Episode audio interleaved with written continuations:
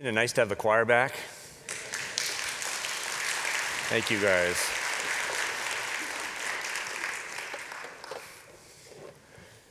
Our scripture reading this morning comes from the book of Joshua, Joshua chapter 1, verses 1 through 9. If you're able at home or in the room, would you please stand with me? And um, you pull out the book in front of you. There's a, a Pew Bible there. You'll find the text on page 168. I'd love for you to do that because then you'll be able to follow along as we discuss the text a little bit later on. Joshua chapter 1, uh, verses 1 through 9. When we're done reading, I'll say, This is the word of the Lord, so that if you believe it, you can say, Thanks be to God. Listen carefully. We're reading God's holy word. After the death of Moses, the servant of the Lord, the Lord spoke to Joshua, son of Nun, Moses' assistant, saying, My servant Moses is dead. Now proceed to cross the Jordan, you and all this people, into the land that I am giving to them, to the Israelites. Every place that the sole of your foot will tread upon, I have given to you, as I promised to Moses. From the wilderness and the Lebanon as far as the great river, the river Euphrates, all the land of the Hittites to the great sea in the west shall be your territory. No one shall be able to stand against you all the days of your life. As I was with Moses, so I will be with you. I will not fail you or forsake you. To be strong and courageous, for you shall put this people in possession of the land that I swore to their ancestors to give them.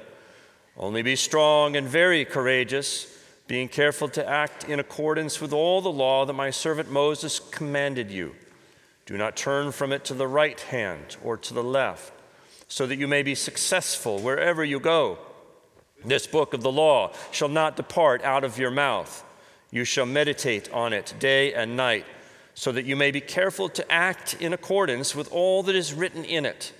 For then you shall make your way prosperous, and then you shall be successful.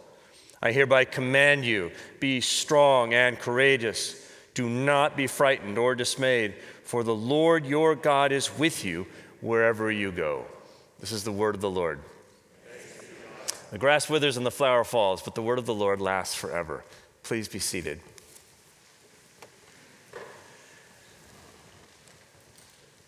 I first discovered this text as a sophomore in college at a time of great promise in my life. You know, promise, like the old people say, uh, you have, you're such a promising young man. You're such a promising young woman. I felt that at that time, it's as though the universe had put a yellow sign in front of me that said, Caution, bright future ahead. And these words in verse 3 just jumped out at me. Every place that the sole of your foot will tread upon, I have given to you, as I promised to Moses. My, my life felt in that moment promising not because everything was easy. As a sophomore in college, I was kind of trying to stumble out of the party scene. I had not been doing well in my chosen sport, which was rowing. I'd actually had five surgeries. And, and with the loss of rowing came a kind of a, a, a catastrophic loss of identity. I was a rower, and now I can't row. Who am I? No, uh, not promising because everything was easy, but promising because God had made a great promise to me in Jesus Christ. And I was just waking up to this fact. I was learning that with Jesus, my past was my past. And, and together we could step past the past into a new future marked by His promise. Every place the sole of your foot will tread upon, I have given to you, as I promised to Moses. You see, when you walk with Jesus, you step into a new life. See, Joshua in this moment has come to the edge of the wilderness, just like us. It's a moment of great promise in his life. Promising not because everything is easy. Uh, remember Joshua, he was born into slavery. He lived his most of his life in the wilderness. And as for the future, well, he's already been there. He was one of the 12 spies, remember? He's gone into the promised land and seen fortified cities, and the people who live there are warrior people, and they're the size of giants that make us feel like grasshoppers. No, not easy, but promising because God is making him a great promise and inviting him to step into to place the, the sole of his foot upon a new life. So, who, who is Joshua? Well, uh, do you mean who he was or who he's becoming? Because he's a bit of a moving target, isn't he? Well, we know who he was. He's always Joshua, son of Nun, which is N U N. I guess that was his father's name. Otherwise, it's super confusing. Joshua, son of Nun, he's always called. Moses' assistant. You see that in verse 1. He's, he's Moses' assistant. He's not the servant of the Lord. That's, that's Moses. Moses is introduced as a servant of the Lord consistently through this literature. And consistently through this literature, Joshua is introduced as Joshua, son of Nun, Moses' assistant. He's a number two guy. Exodus, Numbers, Deuteronomy, and here, an assistant. But if you ask, who is he becoming? This is intriguing. Turn to the end of Joshua, just chapter 24, verse 29. Somebody has added a line here that's quite eh, eh, provocative. In verse 29, we read, After these things, Joshua the son of Nun, oh yeah, okay, this guy, the servant of the Lord. The man who was an assistant to the servant is now the servant. He died being 110 years old. He had a good run. And he's changed. He's experienced transformation. That's what the text is telling us there. He has indeed walked in the newness of life. And so we ask ourselves, well, how does this happen? How does a promise in the wilderness become a new way to walk? How does J- Joshua put his past in his past and step into a new way of life? Remember, we've been saying in this series, who you will be on the other side of the wilderness depends on what you do inside the wilderness. And so, what I want to do today is I want to take us back to the desert cardio.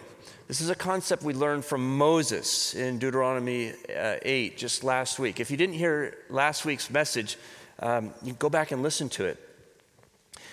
But you see, the wilderness is oftentimes this place where we get stuck in a cycle. You know how they define insanity? Insanity is trying to do the same thing and expect different results, right? We know that kind of a cycle, and we get stuck in cycles in the wilderness. But the desert cardio is actually a new kind of cycle that breaks us out of cycles, that drives growth in grace. Now, last week, Moses describes this desert cardio. This week, Joshua applies the desert cardio. So I'm going to walk through this again, okay? Joshua practices the desert cardio. Of course, he would learn this from Moses in the wilderness. He's Moses' assistant. Uh, but it's going to become in his life an ongoing practice that we, he will carry on, into the land of promise anytime he experiences some kind of a wilderness experience. It's a practice, it's a, a cycle. So I want to walk through this cycle a couple times with you today. First of all, the cycle starts with an experience of grace. We said this, this is at the top of the diagram. He, he comes to this point standing in grace. Joshua already. Do you know what his name means? His name means uh, the Lord saves.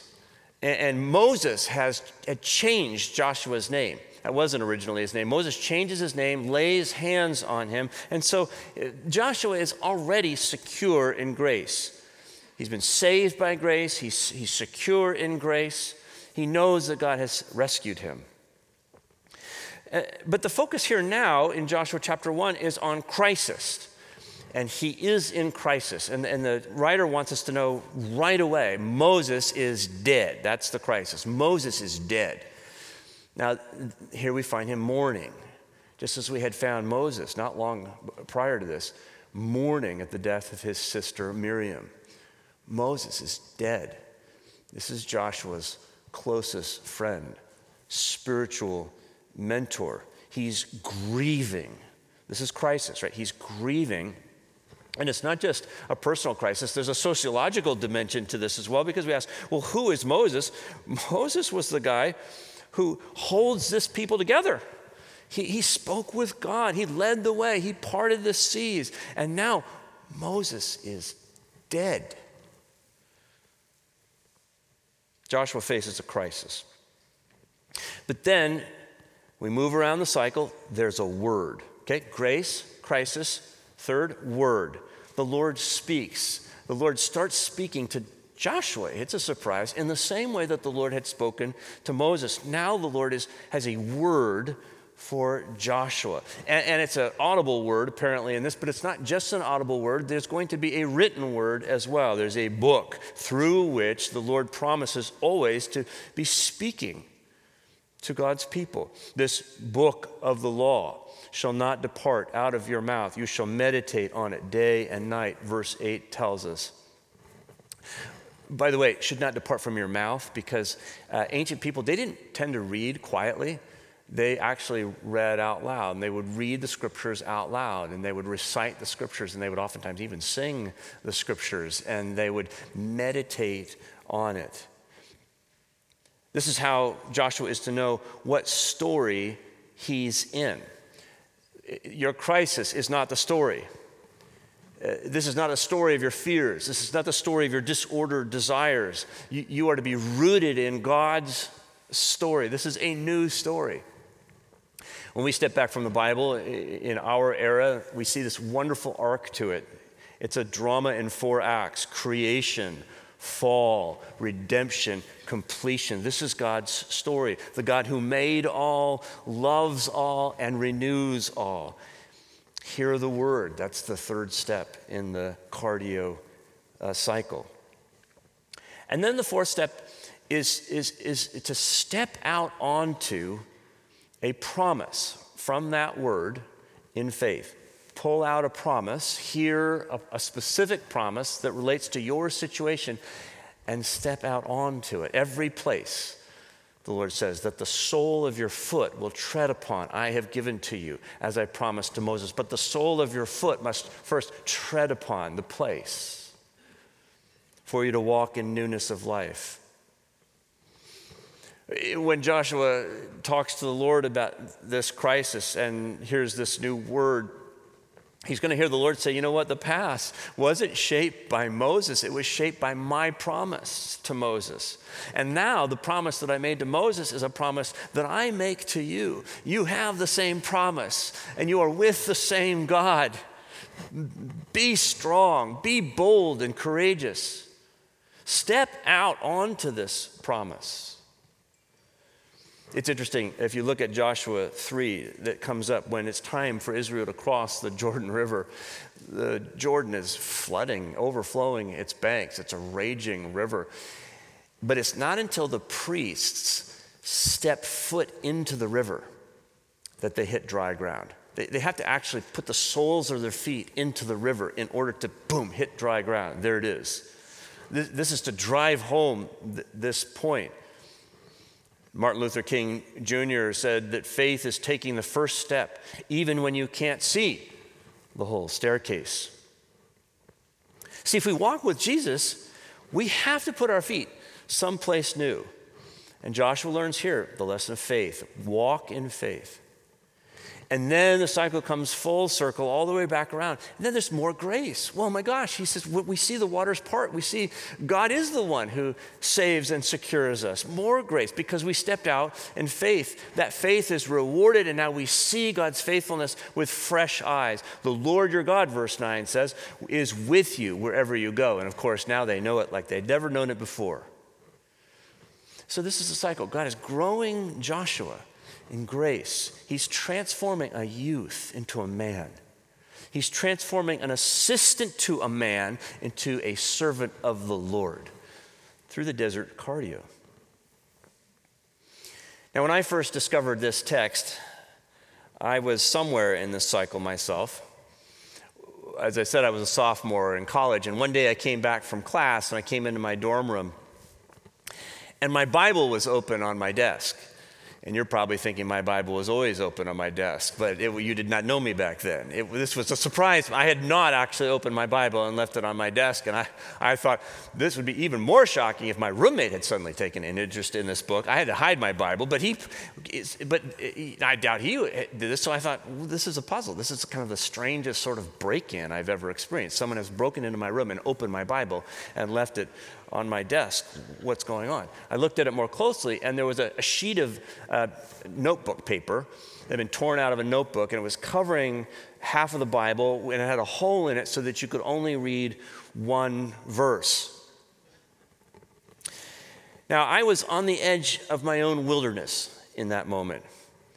I told you earlier I'd had five surgeries somewhere between the meds and the rehab, I was hitting bottom. I, I, can remember coming back from the boathouse long after the cafeteria had closed, hungry and exhausted, and just lying on the floor of my dorm room, looking up at the ceiling with tears of exhaustion in my eyes, thinking my prayers are bouncing off the ceiling. My uh, high, high school yearbook quote was this uh, If it feels good, do it. If it doesn't, do it until it does. That may give you a little insight into my past. And it's, you know, great for rowers, but uh, it wasn't working for me in that moment. I mean, that was the story that I was living with. If you look at the medical papers coming out of that time, the physicians called what I had overuse syndrome and, quote, repetitive stress disorder. I had overworked myself to try to achieve some level that I thought was expected or that I desired of me as a rower. You know, I knew nothing about grace at this time, and I was just devastated by crisis. And the only word I could find for myself was a word from the culture or the word of my fears or the word of my own disordered desires.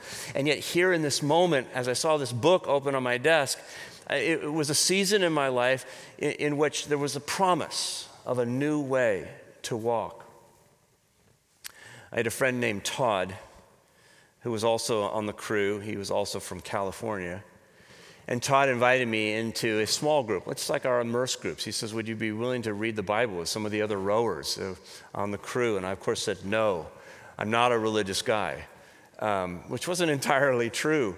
I was praying apparently on my dorm room floor, but I didn't want to be seen as a religious guy. And so I said no, uh, not wanting to out myself for over a year until one day I finally relented and I said, okay. And I joined this small group. And there it was, reading the Bible with a group of guys like myself.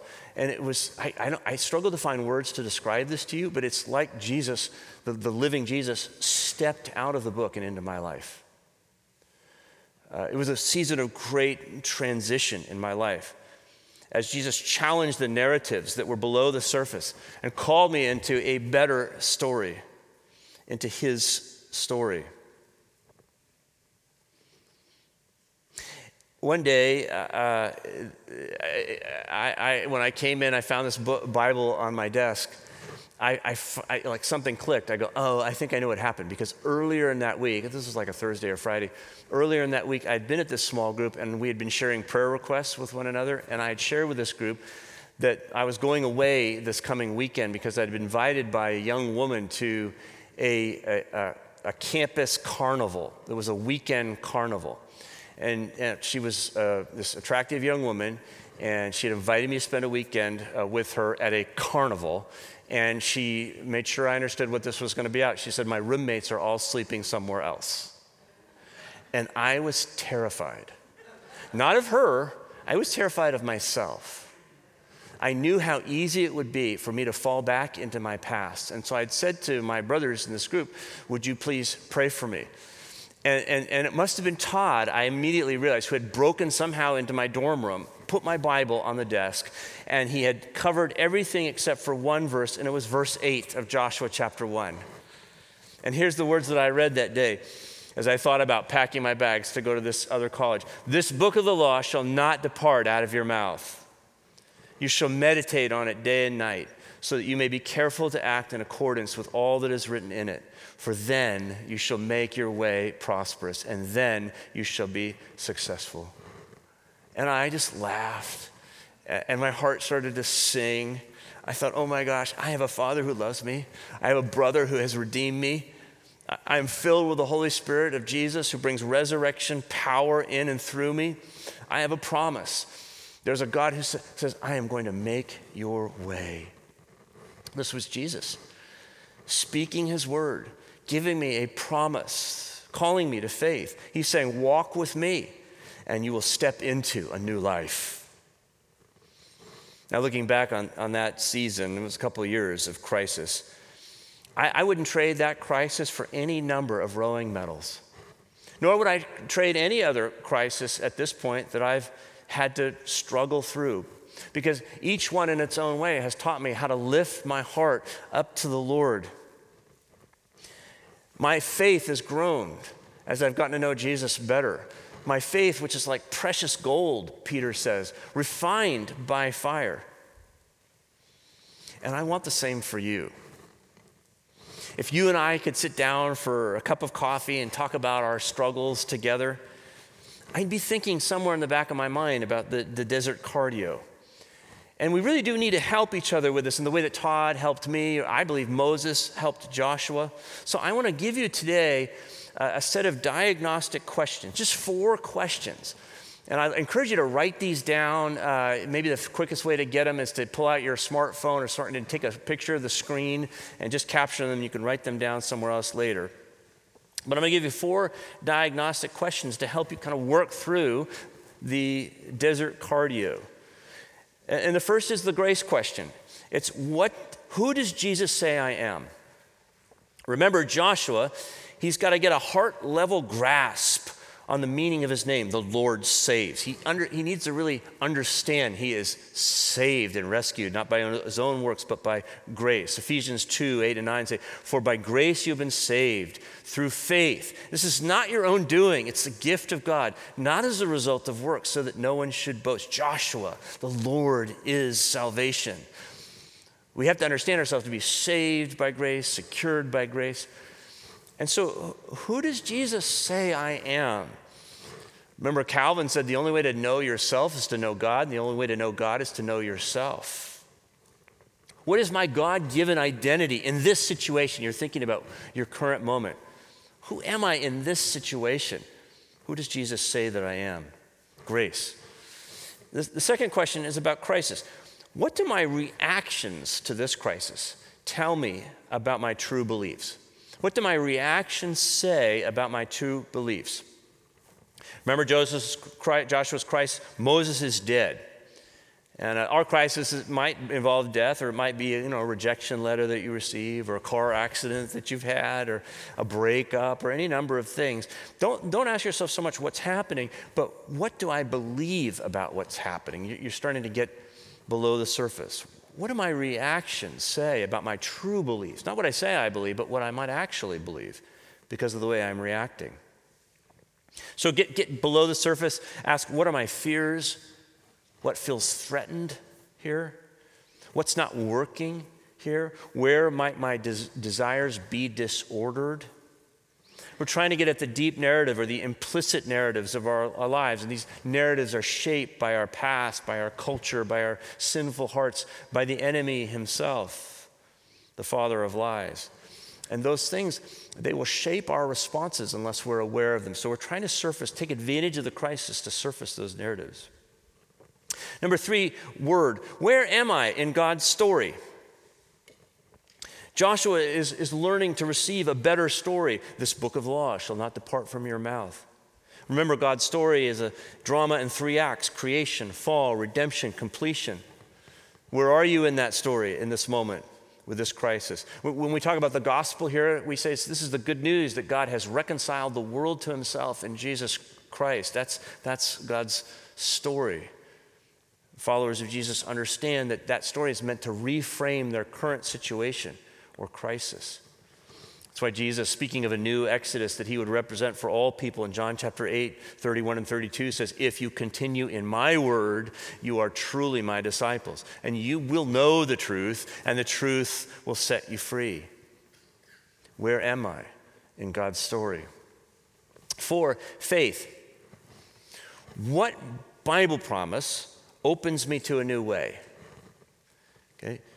Joshua needs to put his foot on a specific problem, promise, the sole of your foot. So ask the Lord to give you a specific promise to claim, a verse in the Bible, something that will change the trajectory of your situation as you move through it. You'll have to be reading the Bible regularly or gathering in an immerse group or a small group. And sometimes you might have to ask another person to speak a word into your life. But once you get that verse, write it down. This is what post its are for, Sharpies are for, tattoos are for. Keep it in, keep it in front of you, okay? Remember, James 1 22 says, Be doers of the word and not merely hearers. Paul in 2 Corinthians 5 7 7 said, We walk by faith, not by sight. What is your faith in? What's the promise you're trusting in this season of crisis? What Bible promise opens me to a new way? So that's a desert cardio. It's kind of a tool for us, right? Stand in grace, face a crisis, hear the word, walk in faith. Stand in grace. That's the practice. That's what we're trying to do when we lift our hearts up to the Lord. This is how we step into a new life. And finally, I just want to say I believe this is a moment of great promise in your life. I believe there's a big yellow sign in front of you somewhere that, that says, Caution, bright future ahead. For you, I know things are hard right now. I mean, we're like Joshua, we are weary, we've lost people, we're isolated, our families are divided, feels like we've lost two years of our lives, churches are emptied, and when they're not, everything feels like it's changed. Someone, a friend of mine said to me the other day, Hey, where's Mr. Positive? I, and my first thought was, Well, COVID positive. I think I lost him six months ago. Trying to find. If you see Mr. Positive walk around here, let me know because I've lost him. But here's what we're finding better than that we're finding new life in Jesus Christ. That's why we're in the wilderness, to find new life in Jesus Christ. When you walk with Jesus, you step into a new life. We can't go back to the past. You do know that, don't you? We cannot go back to the past. The only way out of this is forward, to step past the past into a new and better future. Moses is dead. We're not going back to 2019. We can't. This is true for you. This is true for me personally. It's true for us corporately. Moses is dead. Quit hanging around the tomb. Why do you look for the living among the dead? Christ is risen. Jesus goes before you. Look ahead. Follow Jesus. Claim a promise. Take a new step. You may not see the staircase until you take the first step. Be strong and courageous. Every place the sole of your foot will tread upon, I have given to you, as I promised to Moses. What a promise.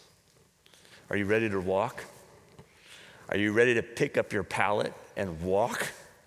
Jesus is calling. Come, tax collector. Come, prostitute. Come, Pharisee. Come, leper. Come to me, he says, walk with me and work with me, learn the unforced rhythms of grace. Be strong and courageous. Come place the sole of your foot on new ground. What a promise. Oh, what a promising church you are. Let's pray. God, no matter where we are in the wilderness, no matter how old or how young we are, we are people of a promise. Thank you for the invitation, even the challenge, the admonition to claim that promise and fully live into it. We confess we don't know how to do that.